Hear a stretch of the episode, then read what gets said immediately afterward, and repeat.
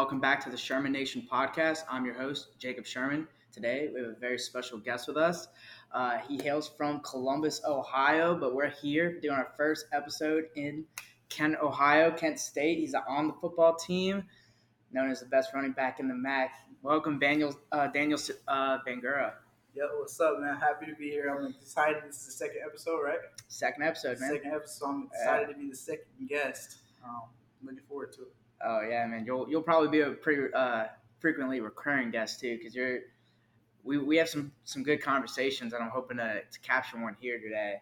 Um, so first off, I wanted to talk to you. I actually I wanted to ask you a question because last time we saw each other in person, uh, I was kind of thinking about dropping out of college. So I, and I never really got your uh, your opinion on college itself. You kind of just heard my, my side of it. You're like, hey man, you, you got a plan. You seem like you know what you're doing. That's like that's great and everything. Go do what's best for you. But I was wondering what what is your take on college? Like, do you do you value it or are you kind of just here for athletics? Yeah, I think so. I think each individual's path is different. I think that some people come to college with a, a purpose and intent to uh, build a career off of it. You know, rather that's you know building off their degree. Um, you know, some like myself, I'm an athlete, so you know, sports was obviously like the avenue that developed me in my interest to go to college. Um, so I can only speak from my experience. I think that the biggest thing for me in college, I've been able to build connections, and I think that's really important. Um, building connections in college because you know never know that where that can take you. Um, it's not so much for me about using my degree. I'm a, I'm a public communication um, major, and I'll be graduating this spring, 2023. So for me, um, I've been to a few different institutions. Um, I've been through quite the journey actually. So um, I've always taken pride in building the connections, meeting new people, um, because you never know how that's going to spin back around. And then obviously, you know, being a football player, being an athlete, um, that's a platform in and of itself um, that could, you know, be used to, to possibly get to the next level. Um, and then especially being a Division One football player, I think it, it gives you unique sights. You know, you get to travel, um, you get to play other um, big schools. So I think for me, it's just about the connections that you built. Um, and that's just my take on it personally from an individual perspective. Yeah. Okay. So you said you uh, it's helped you build connections. Um, I actually had two questions there. One, how how did it help you like build connections? What what avenues did you uh, acquire those connections through? And um, actually, I forget my second question. no, that's so- it. But that's that's a good one. Yeah. Yeah, what so- what avenues? So for me, um, I started off at Ohio State University, and I uh, I I signed. just remembered the question. Yeah, I, that's, that's okay. I signed um, to play football for Ohio State University, um, and I, I started off that year there. I, I played for one. I, I did one year there, um, so I, I was I was fortunate enough to meet um, a lot of different people there. Some people that I still talk to to this day. Um, and after I did a year there, I transferred out um, and went to a different state um, in Mississippi where I um, planned on playing ball there, and I was a community college. Um, so I was fortunate enough to build connections there as well. I met some some really good students um, that attended there at the same time that I was there. Some of my close friends that I still talk to to this day. So uh, when I talk about connections, it's about like you know relationships, friendships, um, you know even you know business opportunities possibly. Um, the people I had never lived in Mississippi. I had never lived in a different state before I you know moved there. Um, when I transferred, but that was a unique experience. I was able to understand um, the different type of people, the different walks of life um, that come from you know around around the map.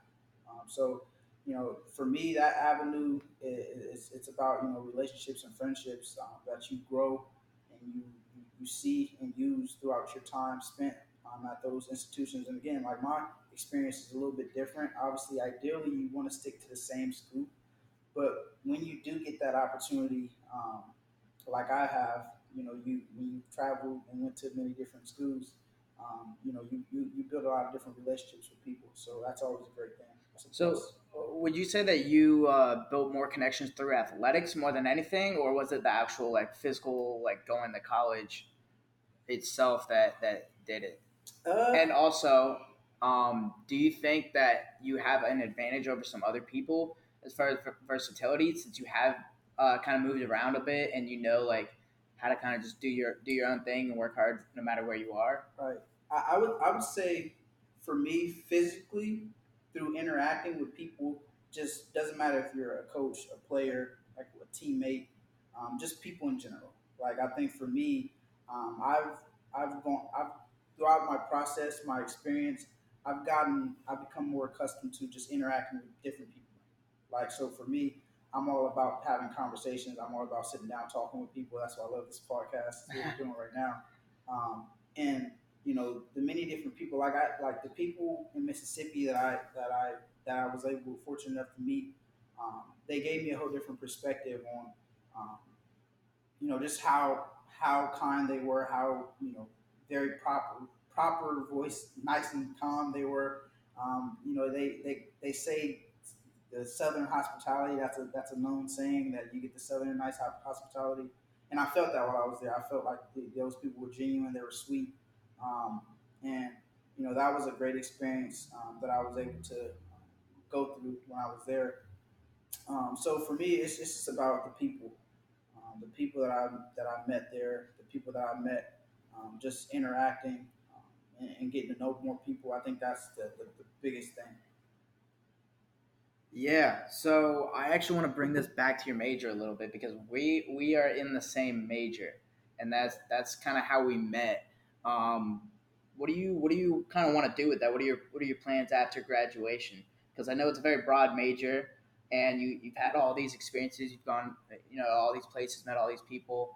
You said potential business opportunities. Do you want to get into business, or do you just kind of want to have a a job, or don't really know yet?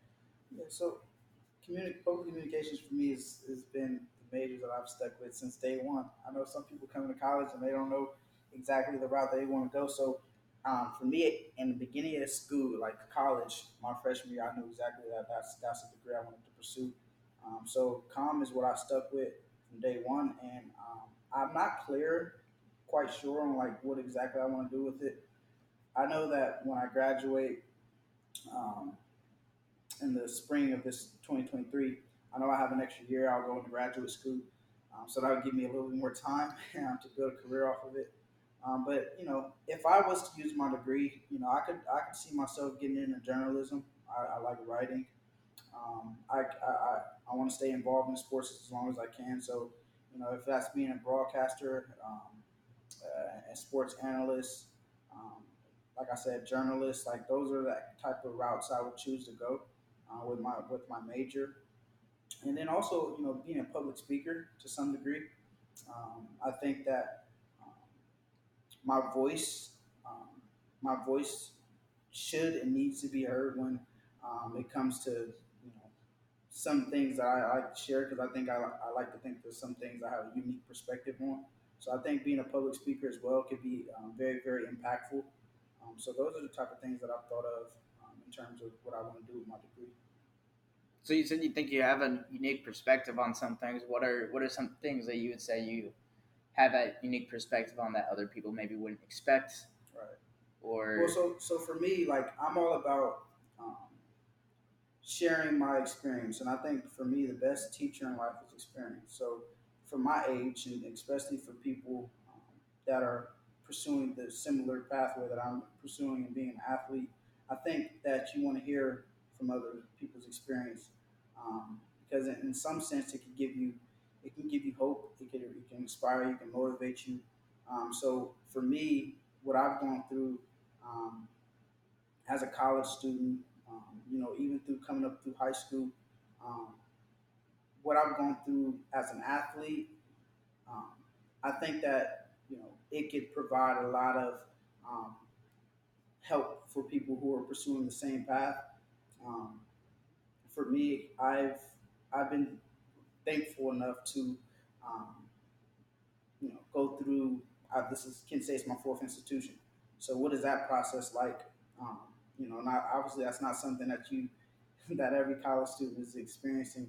Um, but you know, right now I'm in a good place. You know, I'm, I'm playing Division One football. I'm, I'm, I'm living out my dream that I anticipated on um, doing. And I, at this very moment, I, I would think that um, if you heard my story, you know, and, and I, it would take a long time to, you know, explain everything to you guys. But if you heard my story, I think it would provide unique insight um, as to how I was able to persevere through um, adversity, um, get through, you know, all the the negative um, experiences, circumstances that was, um, you know, happening in my life at the time. And I think from that perspective, I'm able to provide that that type of um, that type of unique voice for people who are probably in need and, and probably need to hear it. So that's what type of unique experience I can bring. So you said that uh, that communication kind of stuck out to you, and that's been your major since day one. What was it about communication that, that stuck out to you? What like because I, I didn't have that major coming in. I had another major and I switched. Um, like you said, a lot of people do. So what what kind of stuck out to you? Because I feel like it's a, a, a degree that not a lot of people really even know like what it is because it's kind of just sounds like a generic degree, which it is to an extent. Yeah. So I, so to be to be quite frank, I think just in overall, I like dealing with people. Yeah. Like I'm a people's person, um, and for me, like I would, I wouldn't use the term social butterfly. Um, because honestly, in high school, I was like viewed as this person who was quiet and talked much. I've always been a laid back type of person, uh, but you know, communications kind of just stuck out for me because it was the most um, authentic. Um, it was it was the most authentic uh, pathway for me to go um, in terms of like who, what I was interested in, what I liked. You know, as far as being a sports analyst, like I watched, you know, ESPN Sports Center. I watched debate shows. I watched podcasts. Um, so just that that overall interaction that I, I that I see with people and that I experience with people as well, um, it just stuck out to me from the very beginning, and I've always just been sure that that's what I wanted to do. So do you think you could have done any of those like potential options that you want to do, like a journalist or a sports analyst? Do you think there is a way you could have done that without your degree? Oh, for sure, most definitely. I think that being a journalist is, you know, you can write up something, you know, and nowadays you have social media, you have so many different outlets and um, revenues to get your own self built up and get started.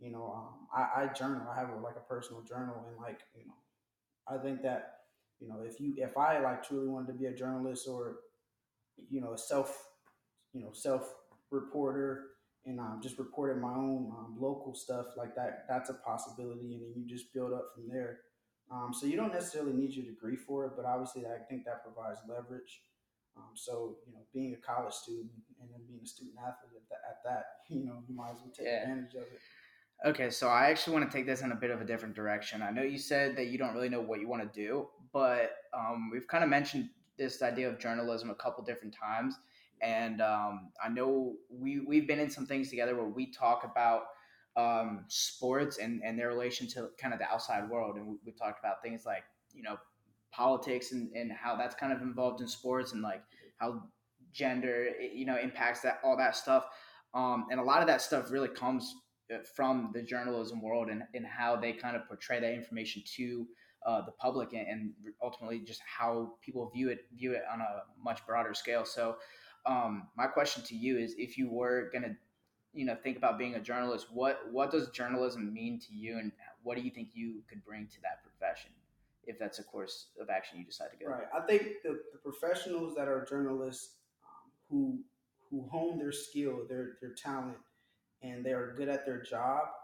Um, it doesn't necessarily take you having to be an athlete or a former athlete, but I think it does give you an advantage. Like you're starting to see these podcasts um, that have hosts that are former athletes um, that are hosting these podcasts, and they're starting to they're starting to get a lot of views. They're starting to get a lot of attention um, because they're able to provide a unique perspective from a former athlete standpoint. So um, when their perspective is so unique, it's more more often than not because they can relate to these players because they've done the, th- the things that these players have done. For me, um, being a journalist, um, I think that being a collegiate athlete, which I currently am, it provides that insight. Like only I, like with with all due respect to the journalists who have not played or have not been athletes, um, as good as they are at their jobs, they will never know what it's like to be in the locker room, Yeah. right? So that that type of insight I think is important, like understanding what players are thinking in certain situations because you've gone through those same situations. I think that's important as a journalist as well. Um, so it, I think it only uh, it, it provides it just gives you an extra um, understanding, an extra advantage to what you're uh, reporting on. Okay, so do you think that um, you would maybe say you have a higher ceiling or a higher potential to connect with audiences because you were uh, an athlete, like you said, and, and um, you would have kind of like that insider knowledge that you know not everybody knows what it's like to be in the locker room, right? Not not everybody knows what it's like if you're you're down in the fourth quarter and one score changes the game or something, and maybe you make the playoffs if you win that game. Like not everybody knows those situations, but athletes do. Um, and it's not even just football, just in general. Do, do you think uh, you would have, um, like you said, not necessarily even that edge, just like a higher potential to achieve more over a career because of that? Yeah, well, so like for the reporters who, are, who have not played sports, like I don't think it makes them any less credible. But I think for an audience perspective, I think when you have that that understanding that hey, this person has done this before, like this person knows what it feels like to be in that arena. This person knows what this what this what it takes to be in that position. This person has been in that position. Then I think from an audience perspective, you're more likely to hear what they're saying versus someone who is stating points or things that could be incorrect or correct, but they're stating things from not being a former athlete's perspective. Like, you know, they, they're still educated on that, that, specific, that specific thing. However, it's not the same type of experience that the former player has. So, um, again, like, you know, it, you're seeing it today with the podcast. Um, you know, I think Draymond Draymond Green has said like the, the new media and like you know his podcast is called The Volume and how he's able to provide insight. You know, you have I Am Athlete, you have the Pivot, you have these different type of podcasts where these athletes are providing insight. Um, and I think that people want to hear that more so than you know these reporters who are um, you know reporting you know from you know the outsiders more more perspective. So um, I think that's important to understand. Okay, so what about the inverse of that? Because sometimes I notice, um, especially in wrestling, that sometimes when you have guys who were athletes and are coaches and like super involved, that sometimes they don't do as well as announcers because they're a little too technical, they're a Mhm. little too like into the nitty gritty, and I think that can limit sometimes the uh, the audience and, and who actually wants to watch that. Because I think we can both agree that um, a lot of what drives like sports and popularity comes from people's perception of it and, and uh, how the announcers kind of um, view it. Do you think with a sport like football, since it's a lot bigger, it's a lot um, kind of more broad, do you think that there is um, maybe like a, a discrepancy there that, hey, sometimes it's better to have a, a guy that was a former player when discussing like certain things like uh, who was it? who's that one guy that he like has his own podcast he talks all, all the time about the NFL it's like Pat something Mm, Pat McCaffrey or something Pat McCaffrey. yeah Okay, yeah. I has like the Pat. McCaffrey show or whatever. Yeah. Like I could see that how sometimes people would be like, okay, yeah, I want to hear his perspective, like going into playoffs, like what the players are thinking and stuff. But what about like just game to game? Like you got the people that are like not really super big football fans, but they could be a big market to tap into, like for money reasons. Right.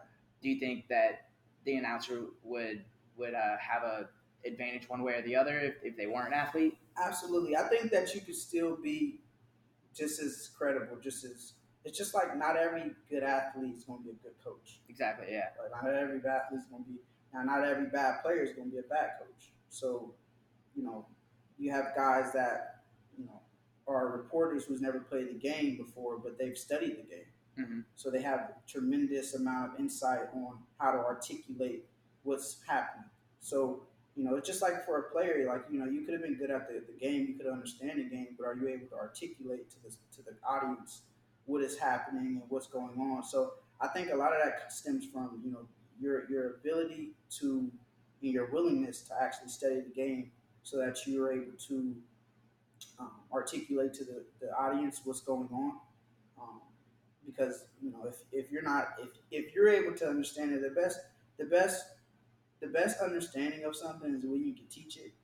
That's when you've mastered it. When you're able to teach it back to someone. So Um, if you're able to teach what's being happening, what's happening play by play, um, and you're able to do it as a as a journalist or or an analyst or a broadcaster, um, and you're able to do that with your words for a person who doesn't necessarily watch the game or know the game to the same magnitude as you, then I think you've done your job well. It doesn't matter if you're a former athlete or not. I think it, it just takes a lot of studying and knowing uh, what's happening play by play and being able to articulate that to the uh, viewers out there. Okay, so it's really more so just about being able to relay information Yeah. and kind of like how you do that, like depending on what the audience is looking for. Right. I think you have to have a sound mind when it comes to uh, like any sport. Like you have, if you if you know your your your your fundamentals of it, and you know like the the the, the techniques and stuff, like because you've studied it, um, and you're able to use those those skills and apply it to uh, your job. And what your job is to do is to explain it to the, the viewers at home.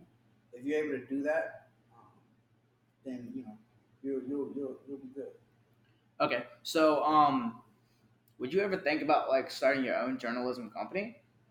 Is that something you'd be interested in? Because then you would have like more control over over everything. I don't know how you kind of think about that stuff. If you're just kind of like, I'll just go do whatever it is I do, whatever pays the bills, or if you're like, because I'm a lot more entrepreneurial, like thinking Yeah. wise, and I know I know you know that.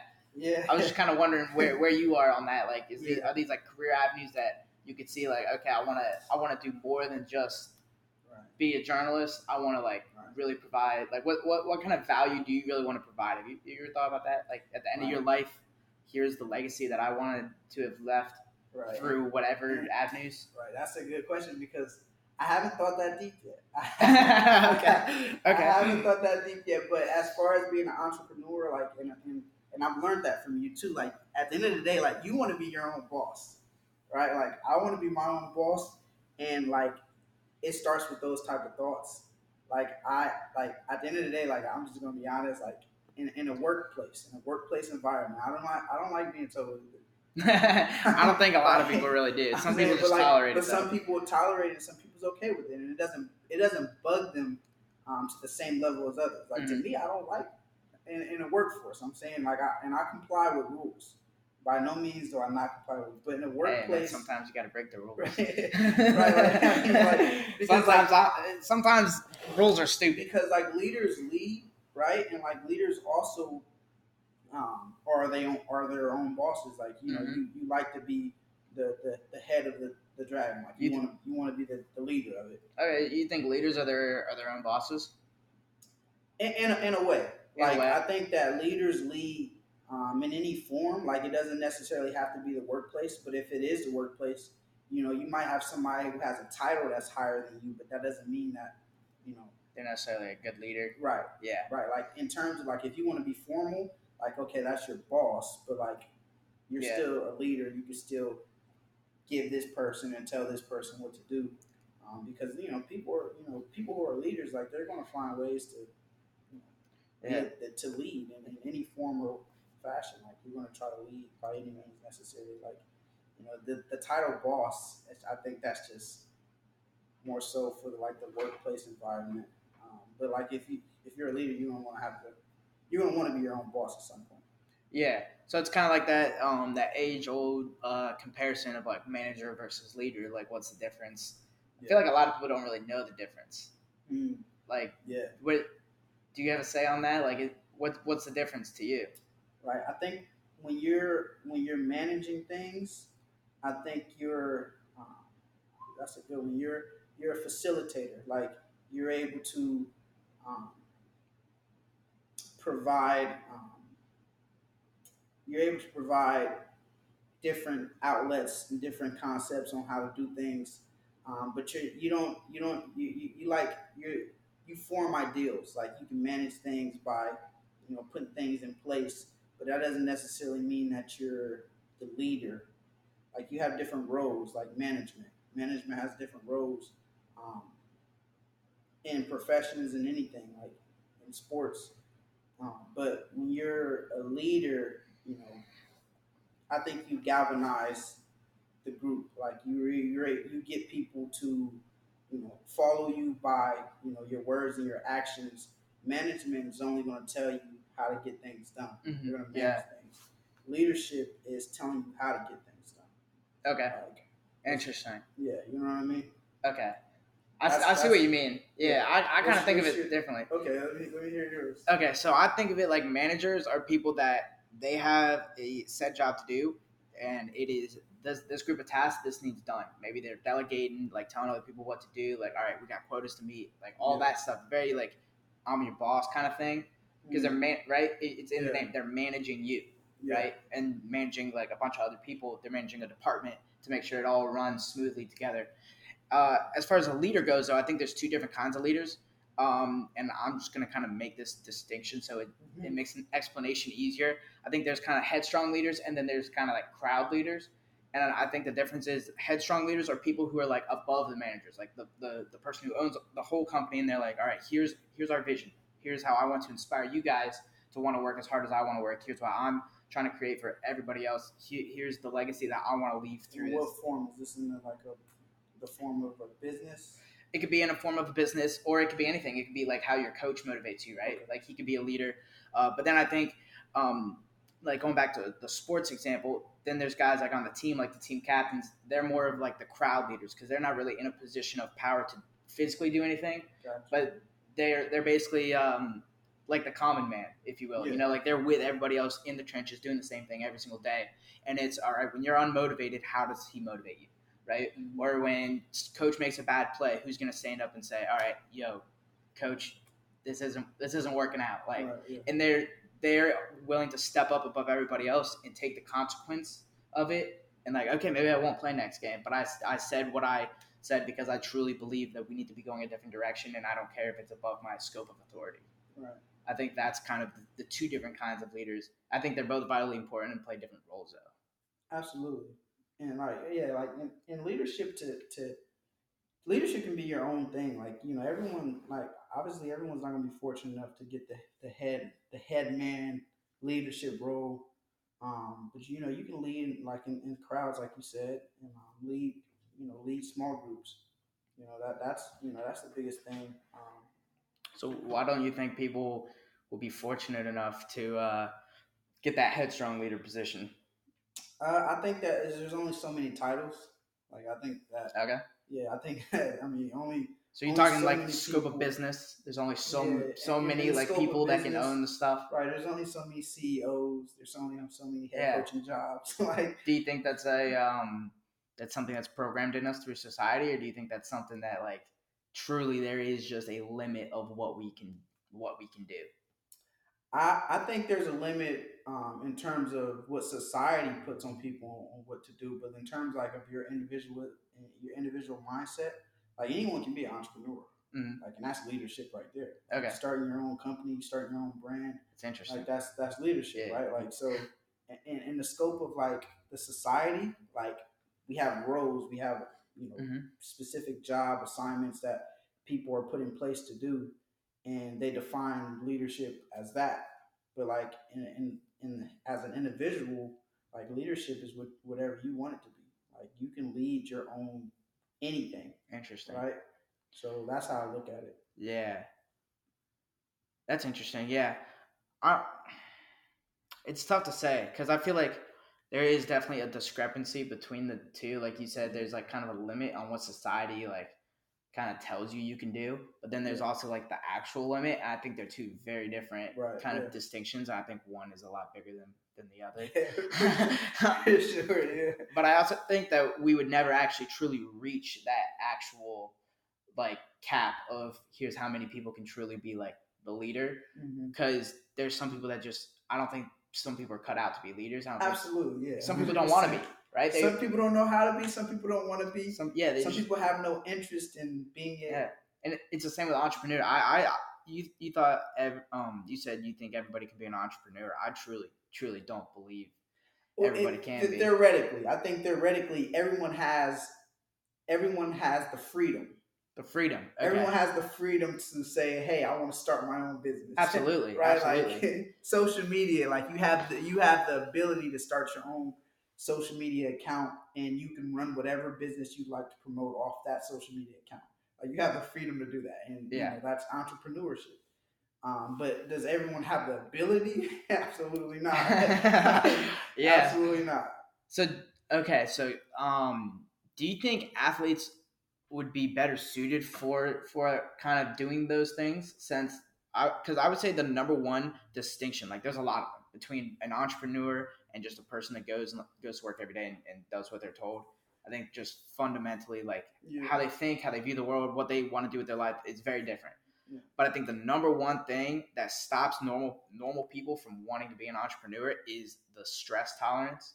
Do you think since athletes are put under so much pressure, so much scrutiny all the time, do you think that since they're used to that level of stress of like, hey, you're the boss man, you want to be the leader, like, all right, the company's bleeding money, what do we do? Like everybody turns to you. You got ten people that you're you know, they're, they're your employees, you're paying their bills effectively too. Do, do you think they're better suited for roles like that or Yeah, I think so. I think that first of all, I say this in the utmost respectful, humbly way. If you're an athlete, you're not normal. absolutely Like not? you're, you're No. first of all, the standards higher. You're you're you're held to the to more adversity when it comes to, hey, if this guy does something, if Kent State does something, first of all, your name's not going to come first. The university is going to come from. So hey, Kent State football player Daniel Bangura. Exactly. So like you're you're you're upholding a brand. So with that comes more expectation, comes more um, uh, responsibility. So with you being able to uphold that with that type of adversity, with that type of um, standard, um, you're cut out to you're cut, you're just cut different. Like you know we, we're we're on set schedule to do things at a certain in a certain way in a certain manner um, on a certain time restraint. Um, so when it comes to um, being an entrepreneur, like you know what that type of adversity looks like because you've gone through something. Um, you and not to say like I don't want to say like you've gone through something as as as if like people who are not athletes don't go through things, but there's a certain level of um, there's a certain level of re- resiliency, perseverance that you've gone through as an athlete that puts you at a small percentage of people. You know what I think is the big difference um, is that I feel like people who are athletes, something will happen to them and they take it more to heart Yeah. than like normal people. Like some people will just like brush off, like, okay, whatever. It's not like an attack on me. And athletes take it very personal. They're like, no, I need to be better. Like, I need Right. to do this. I think that's really where the deep rooted, like, core motivation comes from. Yeah. Because you're, you're right. I mean, you can't be just like, you can't be normal. You're not really, normal, any yeah. anybody at D one, you're not normal. You're You're, not just not. You're you're something's wrong with your head. Yeah, and the standard, like I said, the standard of that brand is the standard, and it's going to be higher than average. Yes. You know, and, and what what what unfortunately what most of the society falls under is average. Average. Yeah. You know, we're, we're most of the people that we encounter, what we interact like those people are average. So, in order to put yourself in that um, past the, the mountain of average, past that that that platform, you have to, um, you know, being an athlete, being amongst a, a, a an organization, a company, a brand that is withhold that withholds this high um, platform, this high notoriety, stays like the the value of it is going to be automatically higher. Like, and you're expected to perform at an elite level. You can no longer be a part of that. hmm Um, so, like, it, it, from an entrepreneur perspective, um, you're going to want to achieve greatness in every phase, and you're going to work and work until you improve and until you get to that. Um, not to say that normal people can't, you know, but you know, you're just. I think you're you're you're put in a position um, that sets you up in more success. Um, and, and in terms of like um, people um, wanting to um, use you as an entrepreneur, I think that you having that platform, I think that draws more more attention. Um, it, draws more attention from the outsiders who are looking in. So I think that gives you an advantage as well.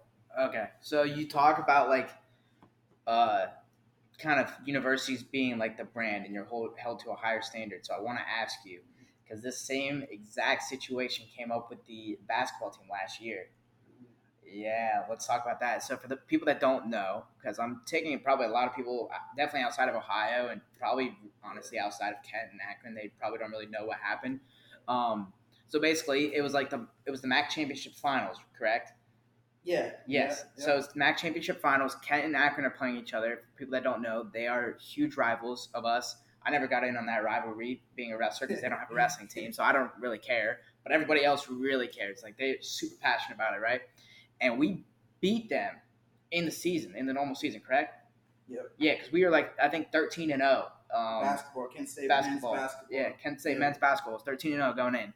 And uh, so they posted a video. It was the night before the game, right? I don't know. Was it like the semifinals that they just won, or they knew they were facing Akron or something? Something was going on. They knew they were facing Akron. And uh, pretty much that some of the players posted this video where they were screaming, uh, fuck Akron. Yeah. Right? Now, I want to get your thoughts on that because these there were six players in total that ended up getting suspended and we lost the MAC championship. So their their actions directly affected the team and they they were probably going to win that game with those guys. But then they didn't because they didn't have have those guys cuz I think two two of them starters or something like it, it impacted the team a lot. I know I know that. Yeah, I don't know too much context behind it. First, the first thing I will say is, so I'm a football player, and um, we don't refer to that scoot that you named. We call it, we call them the scoot down the road. Um, yeah. But however, I did hear about that incident incident last year, last season during basketball, um, and I believe it was around what December, or November.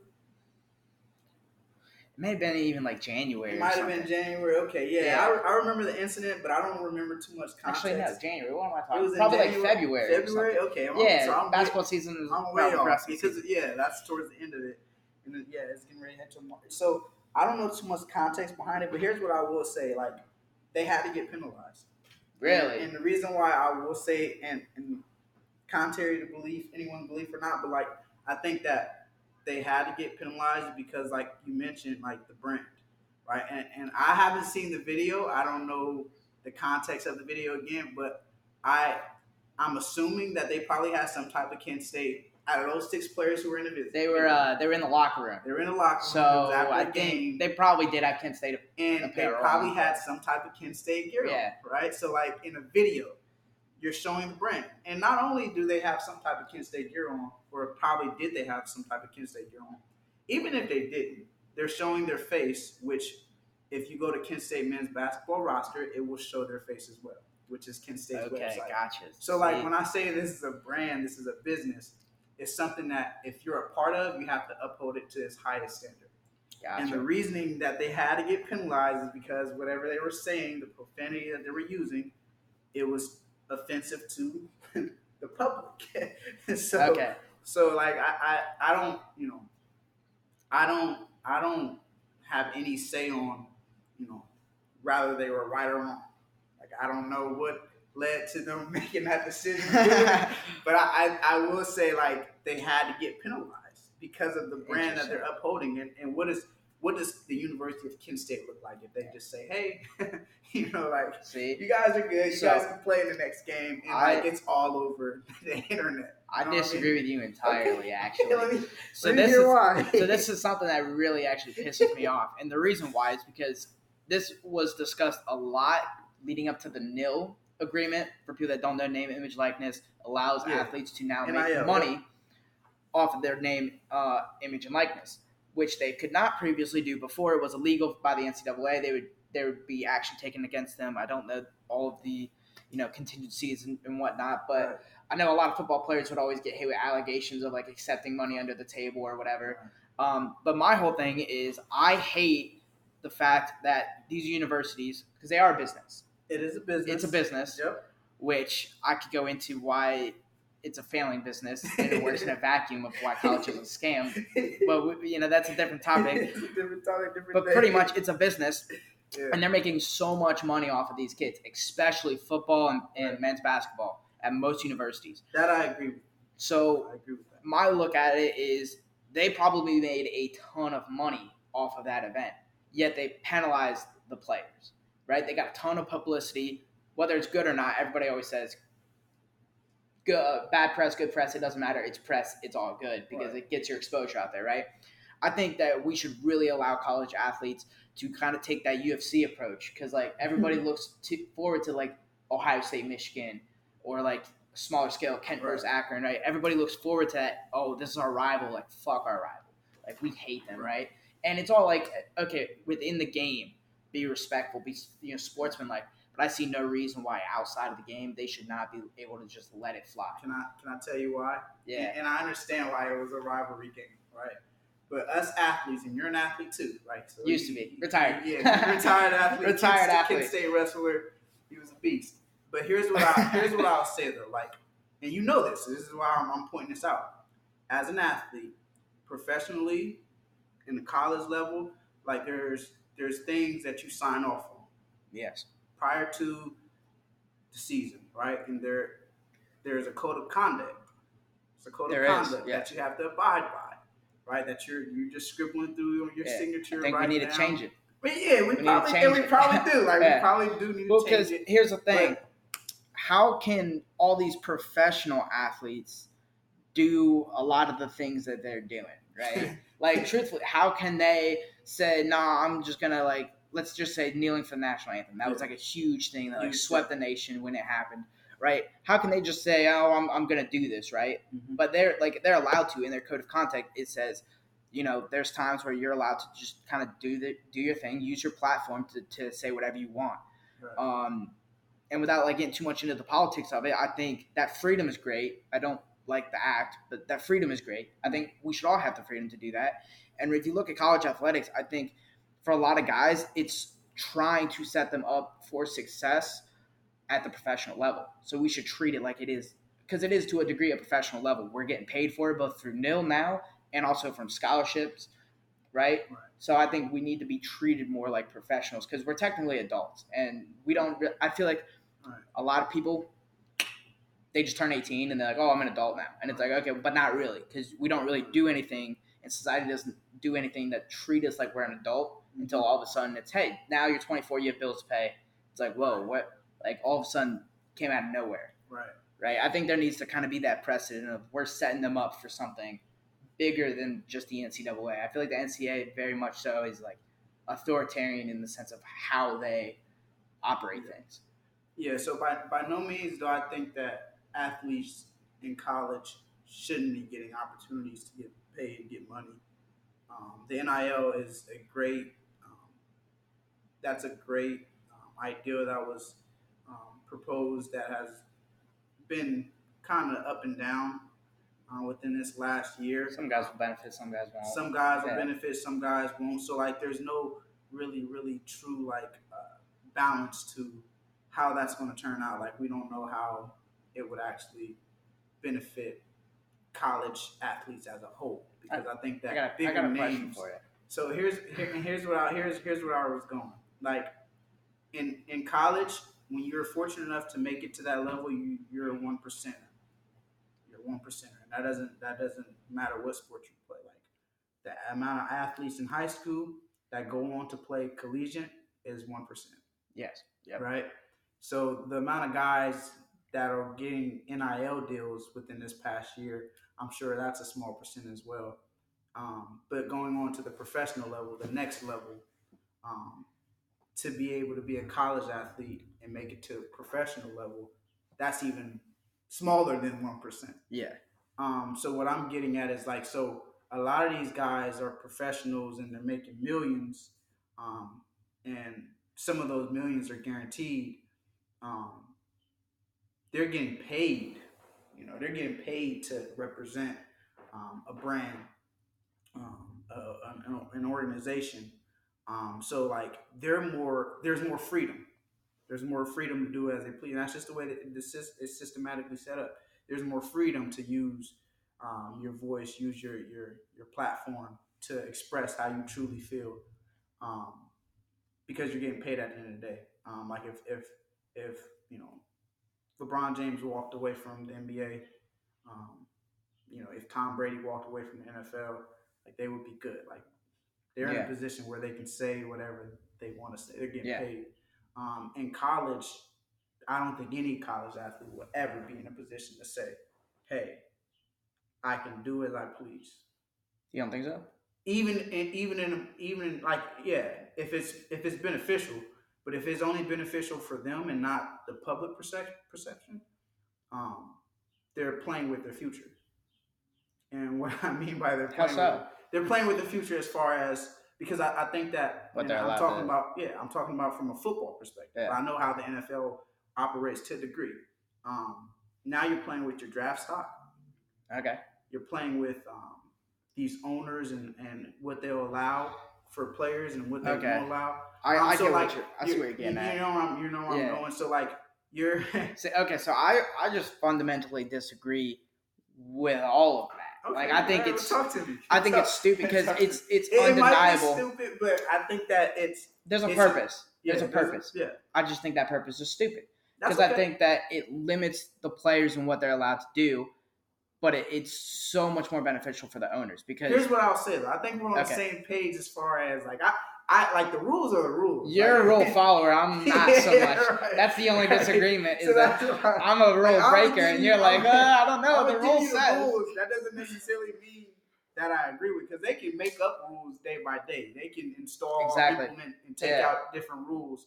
But like, I gotta give you what's being put in front of us, and that's the rules.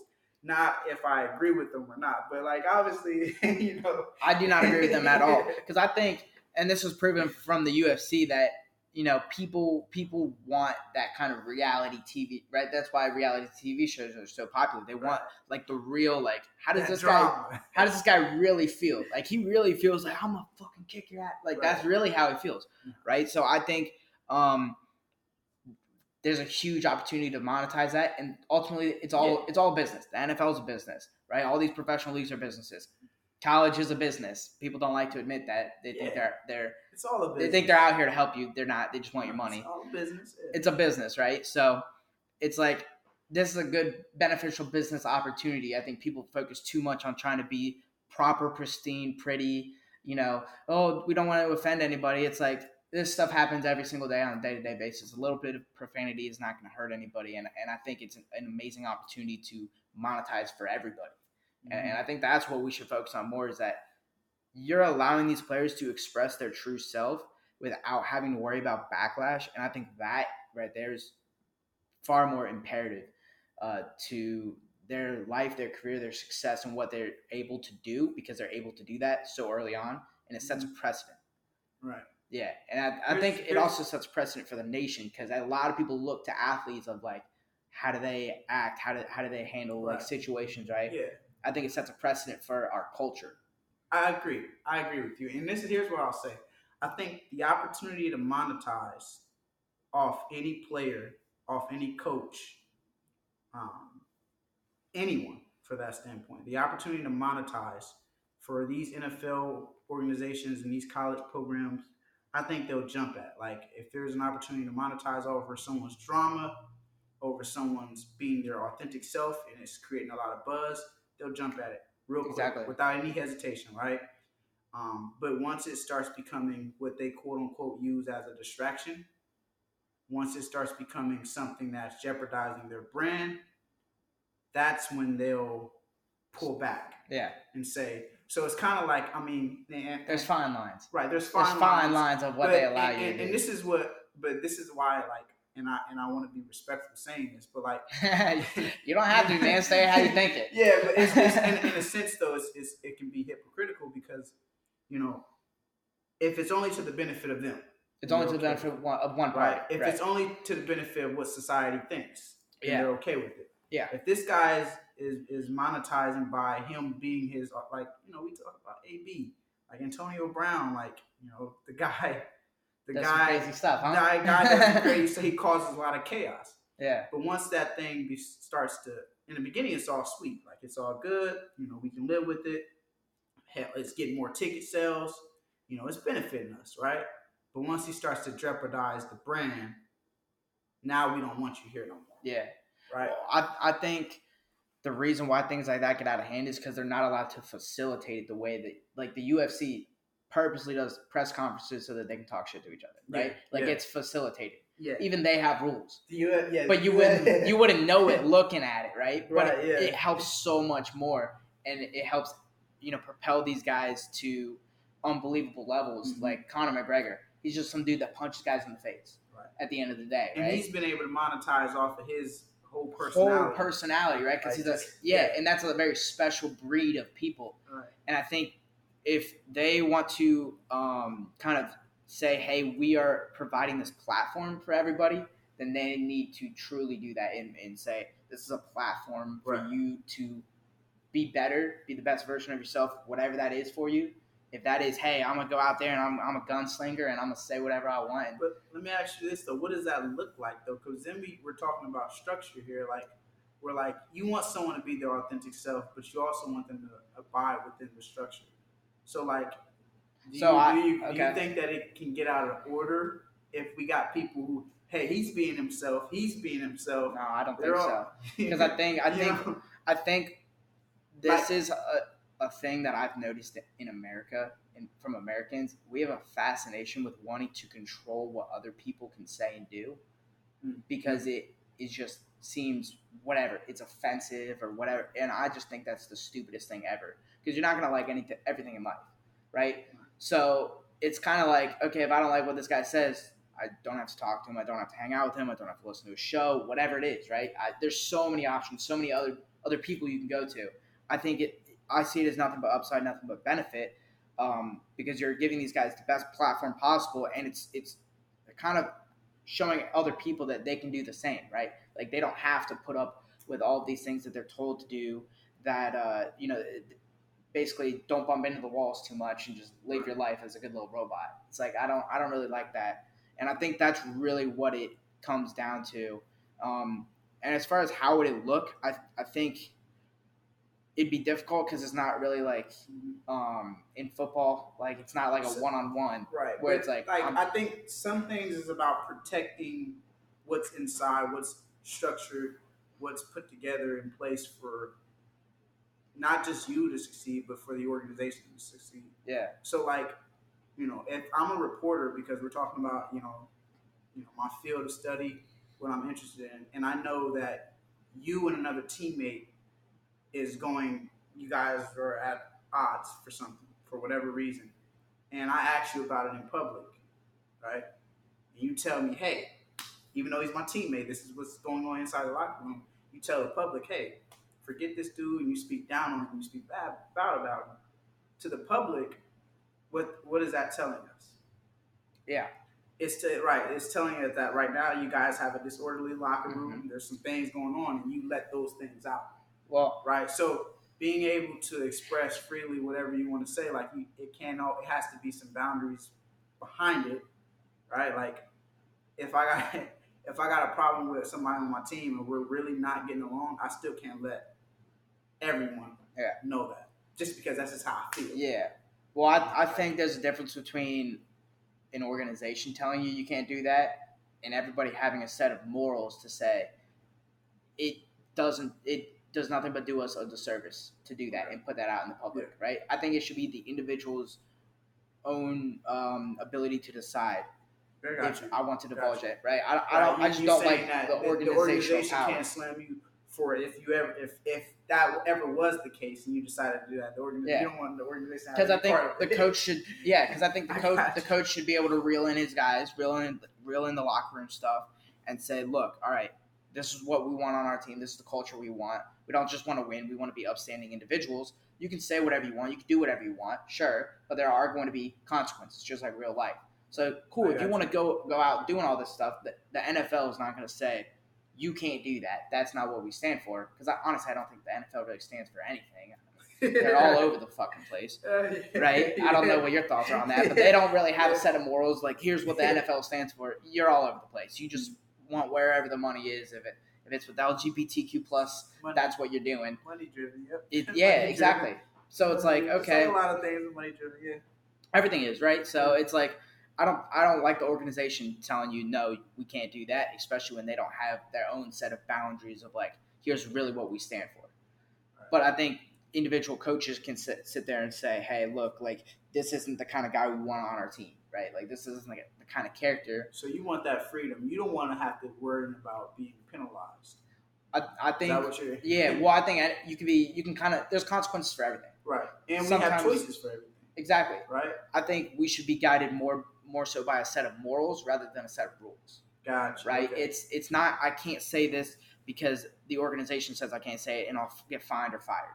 It's I can't say this because it's not the morally correct thing to do. It's between me and him. We should sort it out, and it's imperative to our team that we sort it out on our own, and then and then go into the season or so the next you, game. You, you, in, in other words, you leave that control into each individual, Exactly. right? So, but here's the thing with that: how many people do you think?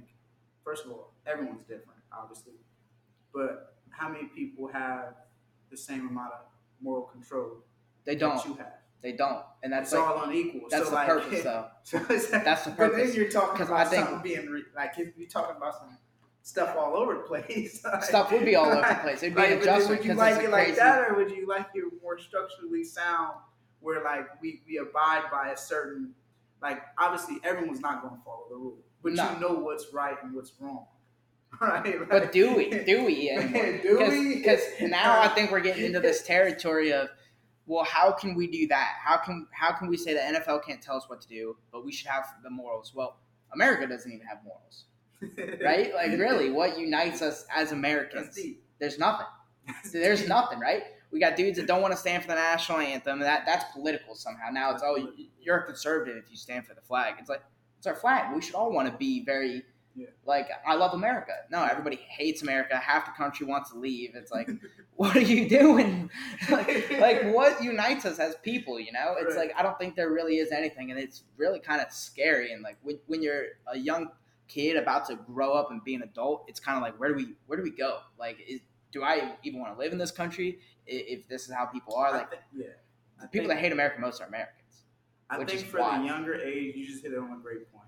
Um, for the younger age children, like what we are learn, what they are learning growing up is completely different Mhm. from even when we were younger growing up. And Well, they're getting was. indoctrinated. Yeah. I would argue, I mean, like, which that's It- a, a little bit more of the political sphere. yeah, that we kind and, of and, and it's hard to stay into. away from polit- politics. I mean, because like you could It's- tie it into anything. It's ingrained in a little bit of everything, Yeah. right? Like as, we're as uh, we we discussed a lot last year. It's kind of in, ingrained in sports. yeah, for sure. But part of it is I, don't- I don't think it belongs in sports. I truly don't. But there's things that are construed as political that I don't believe they should be. I think we should have a strong sense of nationalism. And I think there's nothing wrong with saying I love America and that this is the greatest sure. country. And I think everybody should believe that because you live here, right? If you don't believe that, go somewhere else. Yeah. Like, what are you doing? If, if Like- you if you don't if you don't you shouldn't I think you shouldn't feel bad about saying what you truly believe. If you Exactly. love- if Yeah. you love America, you love America.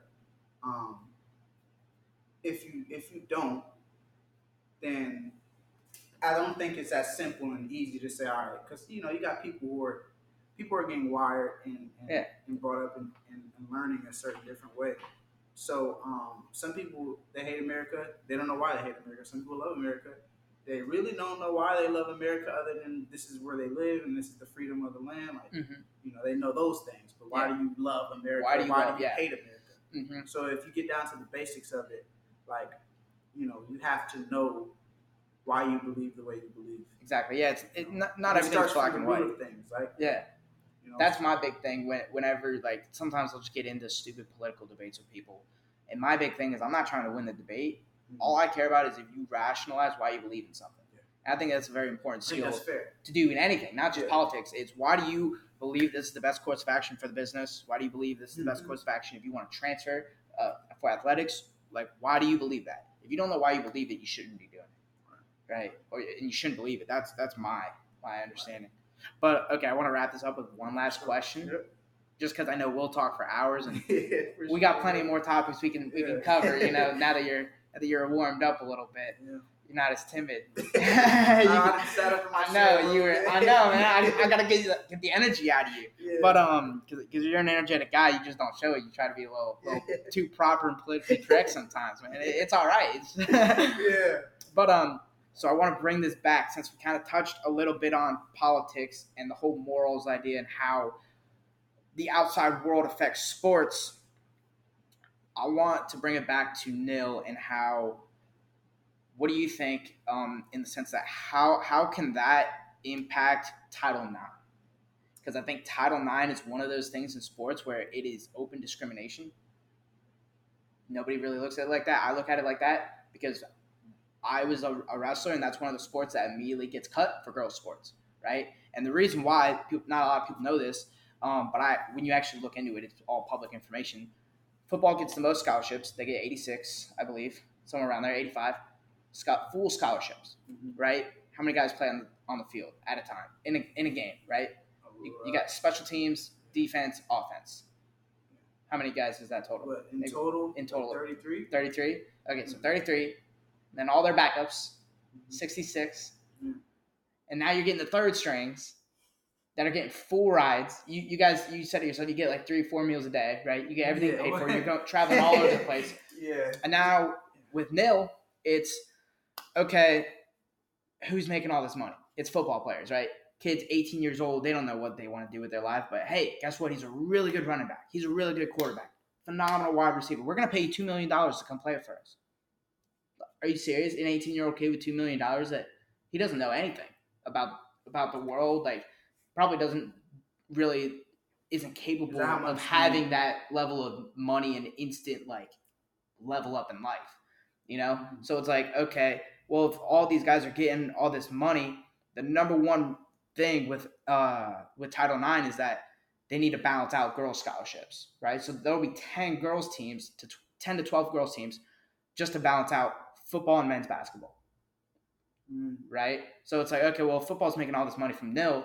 Should we talk about maybe taking scholarships away from them so that way we don't have to cut other sports just to balance out the girls? Or like, should we make the girls step up their game? Like, I'm not gonna lie, Kent State wrestling. There's a lot of things that maybe aren't aren't the greatest, but our fundraising is phenomenal. We Right. raised over sixty thousand dollars Mhm. last year, just just our team, right? Right. And compared to other teams, there was like what forty guys on the team, Right. right? Compared to football, you guys were behind us What in terms of um, fundraising. fundraising? You guys were behind it. I think the only people that beat us is golf, and golf Yeah. has three fundraisers. Yeah. they, they, they have three people that just donate like fifteen thousand dollars each. Right. Yeah, so just huge donors, right? Because there's a lot of money in golf. So it's like okay, we're we're killing it, but we're not allowed to use all that money. Like like I don't even know where that money's going. Do you know where the money's going? Like for all the money that's these guys are some that's some the, off the podcast stuff that fundraising. Some off podcast stuff. got you. There's- Yeah, like, that- I have no clue. Like I, I really don't know. Well, but so we we actually fundraise for a lot of the things that we do. So we travel out to Vegas. Mhm. Um, there's it's like one of the it's the it is the biggest uh, college tournament in the country aside from the NCAA.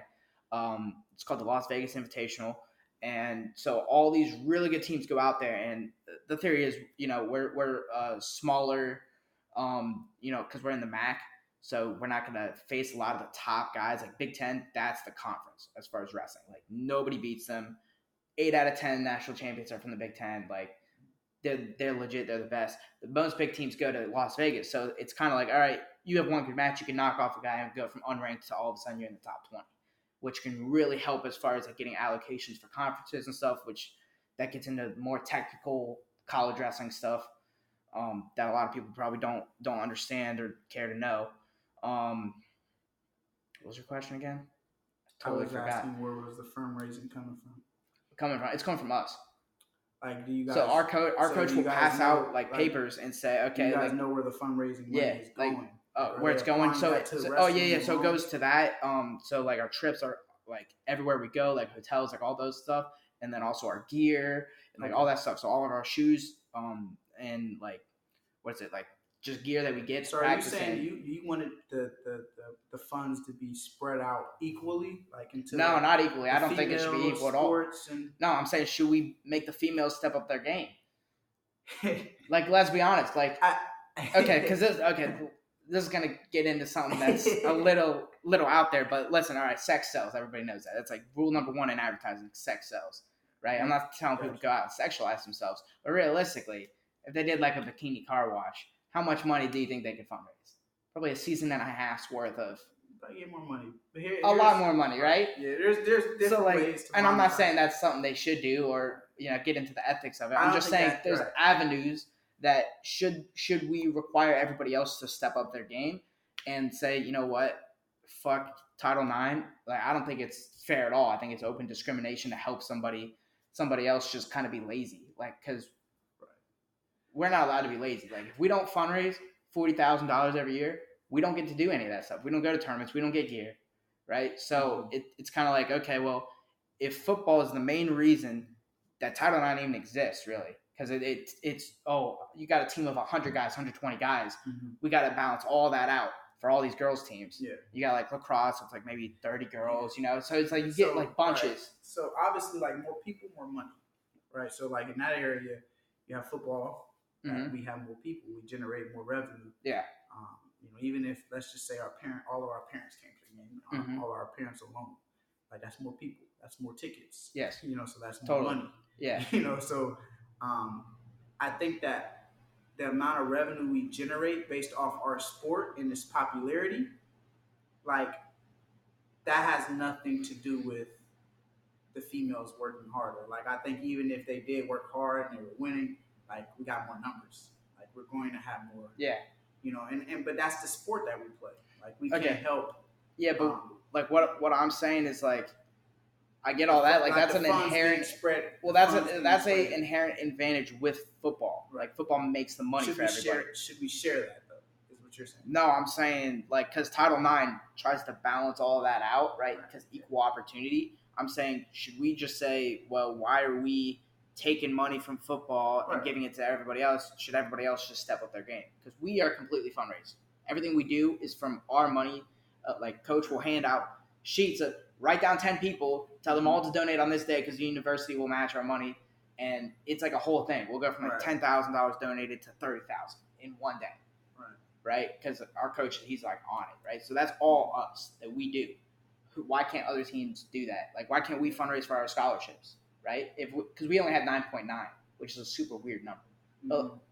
for like forty guys. Nine point nine is not a lot. Nine point nine people. Nine nine point nine scholarships Nine point nine. Yeah, for nine point nine for people. for four for forty people to split between forty people. Ooh, okay. Yeah. So Gotcha. do you So guys even do partial scholarships? No. You don't know what that is. Oh yeah. I Yeah. No. No. Yeah. So like I was on partial scholarship. I got thirty five hundred dollars. That's what I got. That oh was like, partial scholarship, right? So there's a lot of guys though that will be like, okay, maybe he's on seventy percent or whatever, or Right, we got to okay, get creative with how we get like, okay, this guy's yeah, yeah, like there. this guy's super good, but he's also super smart. We can get him a lot of academic. Right. Anybody Right. on full there? Was there anybody on Yeah, full? we had a, we had like three guys on full my freshman year, and that's why it was like, all right, this is so they stupid. taken, they they Yeah. they take Now you only have you know Right.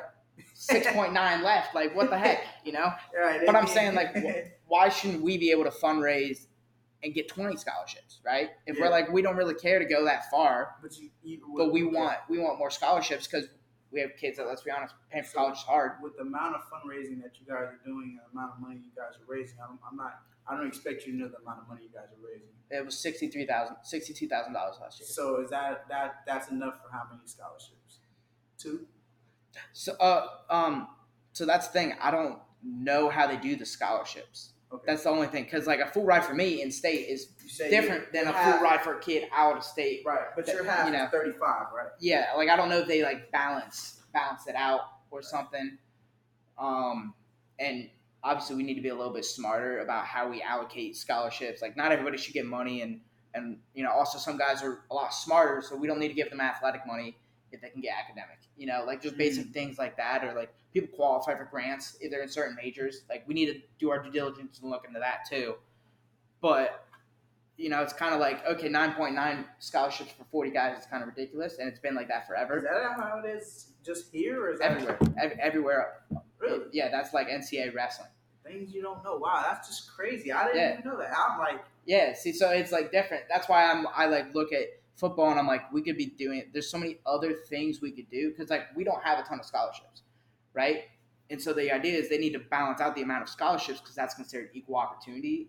And I'm sitting here like we don't have equal opportunity. We go and so we get got it. 86. Football got 86. You said about 86. You guys got 85 You full ride to- You want scholarships. us to just give up about 10 of those. Put it down. I'm like, you can, you can. I was like, if I was like, if every But- single guy coming into college thing, football now is going to be making a million dollars just to go, just to go somewhere, not even playing right. just to go.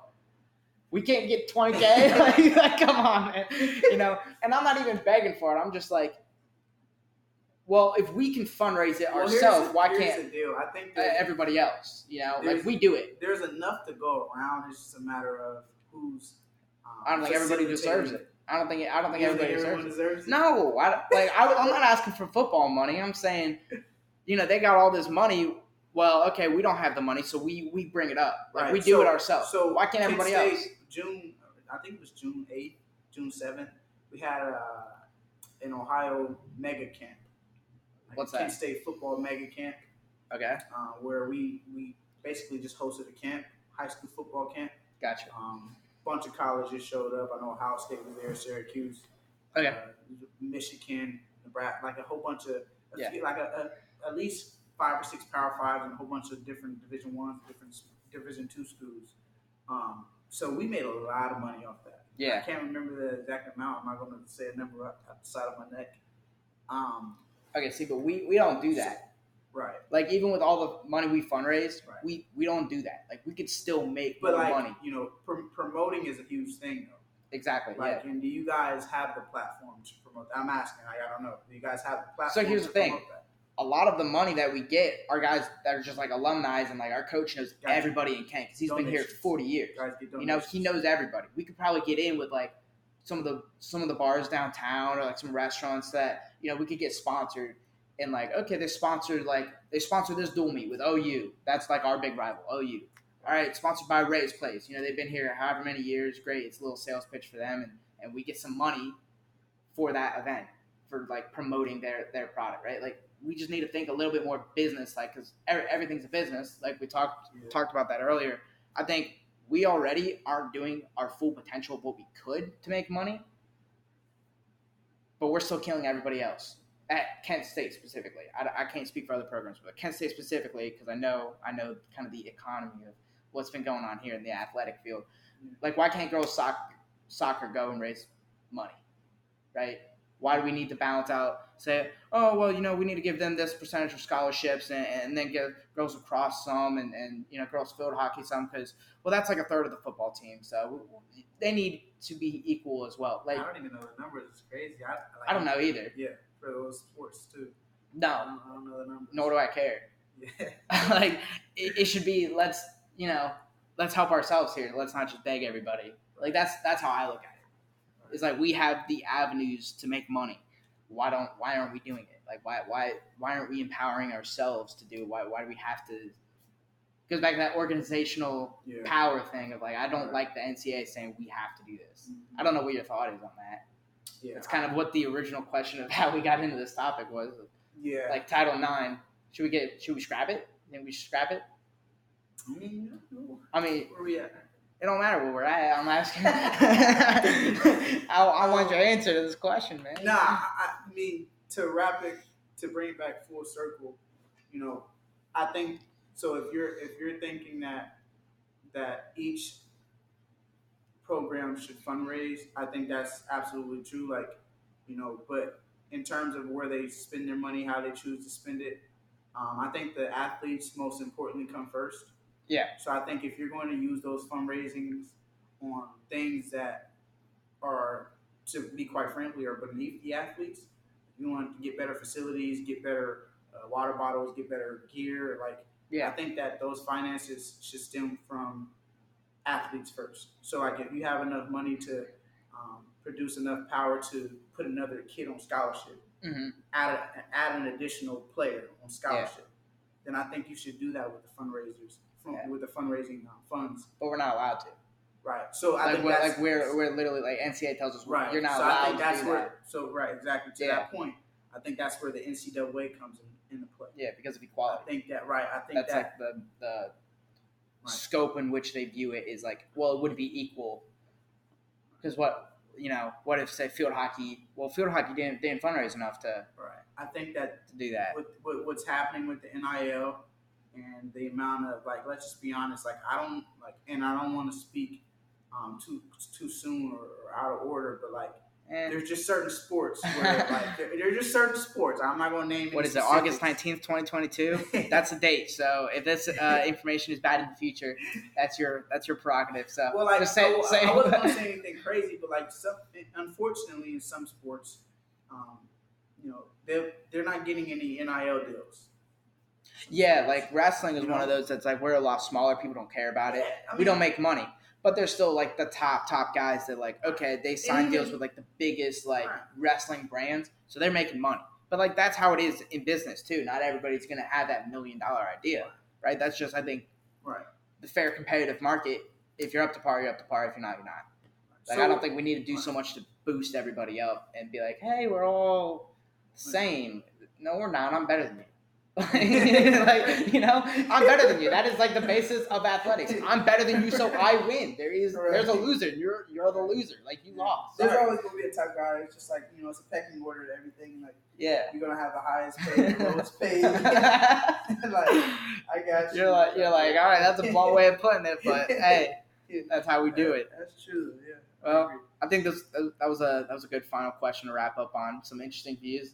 I think it's it's always interesting when, when we disagree and kind of rationalize that. Um, it's nothing to like fight over, but oh yeah, for sure. it's This- always like interesting. Like Yeah. we, we both look at it from two different perspectives, Yep, and perspective. it's it's it's nice to hear that. So uh, if you want to follow Daniel, I can let him give give his socials out. Yep, um, my Instagram. You can follow me on Instagram. That's Daniel Bangura. I'll spell it out: D A N I E L B A N G U R A, number twenty. Um, so that's my IG handle. Um, if you want to follow me there, let me know. Hit me up. Absolutely, man. Best, best running back in the MAC coming up this season, man. He's he's about to light it up. Uh, my socials um, are uh, my Instagram is underscore Jacob Sherman underscore. If you guys want to follow me there, follow follow my journey, my career, what what I'm doing. Obviously, we're just getting started with this, but this is a, a weekly podcast. Uh, like I said, we try to come out with an episode every uh, Friday or Saturday, just kind of depending on how I can get guests on and and um, you know kind of scheduling uh, with that. Eventually, I'll probably have a co-host at some point uh, for anybody who, who's actually made it this far into the podcast. Eventually, we'll have a co-host. Um, just to, to kind of talk about things go, going on because uh, eventually we'll run out of guests. But hopefully we'll, we'll have phenomenal guests on like daniel again and we can have some more great conversations. So anybody who stayed this long thank you so much. We very very much so appreciate it. Uh, and stay tuned for for the next one. We'll see you next week